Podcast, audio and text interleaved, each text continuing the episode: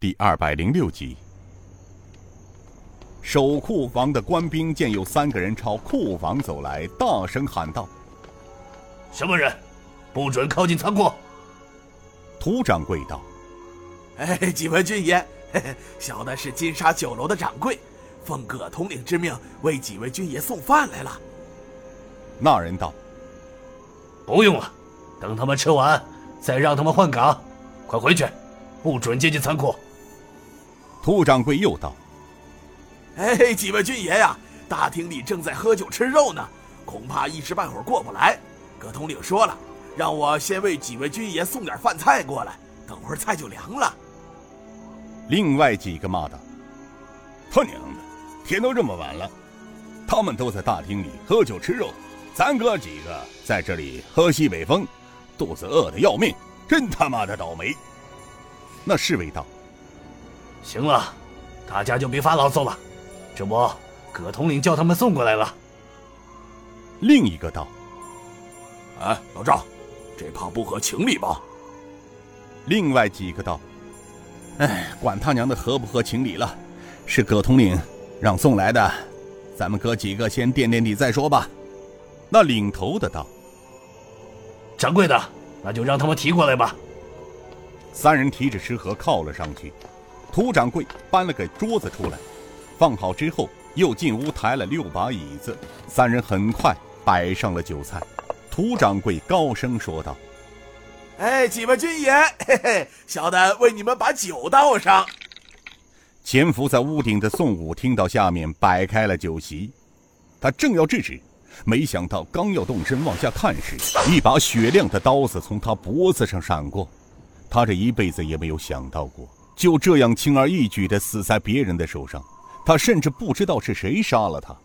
就在自己刚闭眼的时候，他身边的另一个兄弟遭到了和他同样的待遇。程铁心和王震轻易地解决掉屋顶上的宋武两人后，从屋后闪身跳下屋顶。五人向桌子靠近。那领头的侍卫见涂掌柜摆好了酒菜，仍然未走，他轻声问道：“哎，掌柜的，你们怎么还不走？回去。”这里不需要人伺候，需要时再叫你。去去去！领头的侍卫喝了一口酒，他发现涂掌柜三人还是没有走的意思，便放下了酒杯。哎，我说你们怎么不走啊？这里暂时成了我们的禁地，一切闲杂人等一律不得靠近。怎么，没听明白还是咋的？他说完，刚端起桌子上的酒杯，忽然发现眼前的三人不但没走，而且在他们身边又多了两个黑衣人。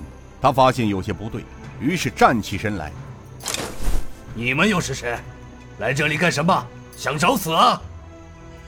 说着便伸手拔刀，没想到对方比他还快，拔刀的手被身后的老者给按住不说，整个身体早已被来人控制住了。那黑老者对他诡谲的笑着说道：“你说对了，我们就是想找死，可你未必有那个能耐呀。”当其他另外几个侍卫发现不对时，还没有站起身来，大都突然感到脖子一凉，人却倒在椅子上。另一个机警见势不好，纵身向大厅方向而逃。按着领头侍卫的黑衣老者对他说道。哎，不好意思，兄弟，借你的刀用用。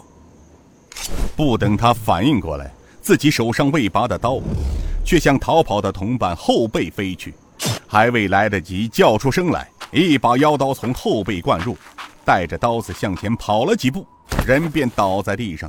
紧接着，领头侍卫猛然感到头顶遭到重击，便倒在了椅子上。程铁心笑道：“哼，行了，这里的事情完了。”哥几个到大厅看看。程铁心率先向大厅走去。五人来到大厅一看，愣住了。只见大厅里情况似乎发生了变化。大厅中吃喝的官兵并未完全倒闭，大概还有葛统领和十三四个侍卫，把四护法无影脚、刘明山围在大厅里。无影脚、刘明山似乎并不想快速地将葛统领毙于掌下。而是东一脚西一掌的在与葛统领游斗中，其他十几个侍卫持刀剑在手，戒备着。郑白坤道：“哎，行了，刘老，别玩了，尽快送他们上路吧，我们还有许多事情要做呢。”刘明山狞笑道：“嘿嘿嘿，老夫是想看看，姓葛的自称什么朝廷东厂四品带刀侍卫，到底有多少能耐。”葛统领已经被刘明山打得只有招架之功，并无还手之力。听到说话时，他看到了大厅里面又多了四个黑衣老者。他认识与自己打斗的老者和刚进来的四人是飞虎门吴振坤的五大护法。这些人虽然年过六十，但一身功夫出神入化，就连鬼影子宋城都不敢轻易招惹他们。